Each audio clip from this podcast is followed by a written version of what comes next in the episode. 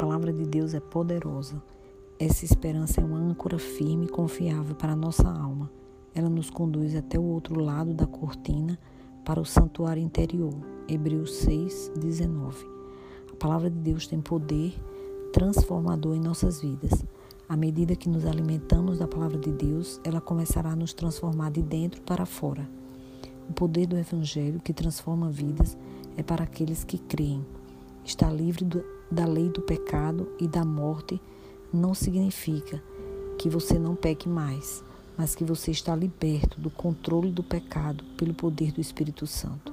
É o Evangelho que tem o poder de te libertar, transformar a sua vida e te tornar inteiro. O apóstolo Paulo tinha como missão proclamar a extraordinária mensagem das boas novas e o plano de Deus para resgatar a todos que crescem, pois ele mesmo foi transformado ao ouvir a voz do Criador.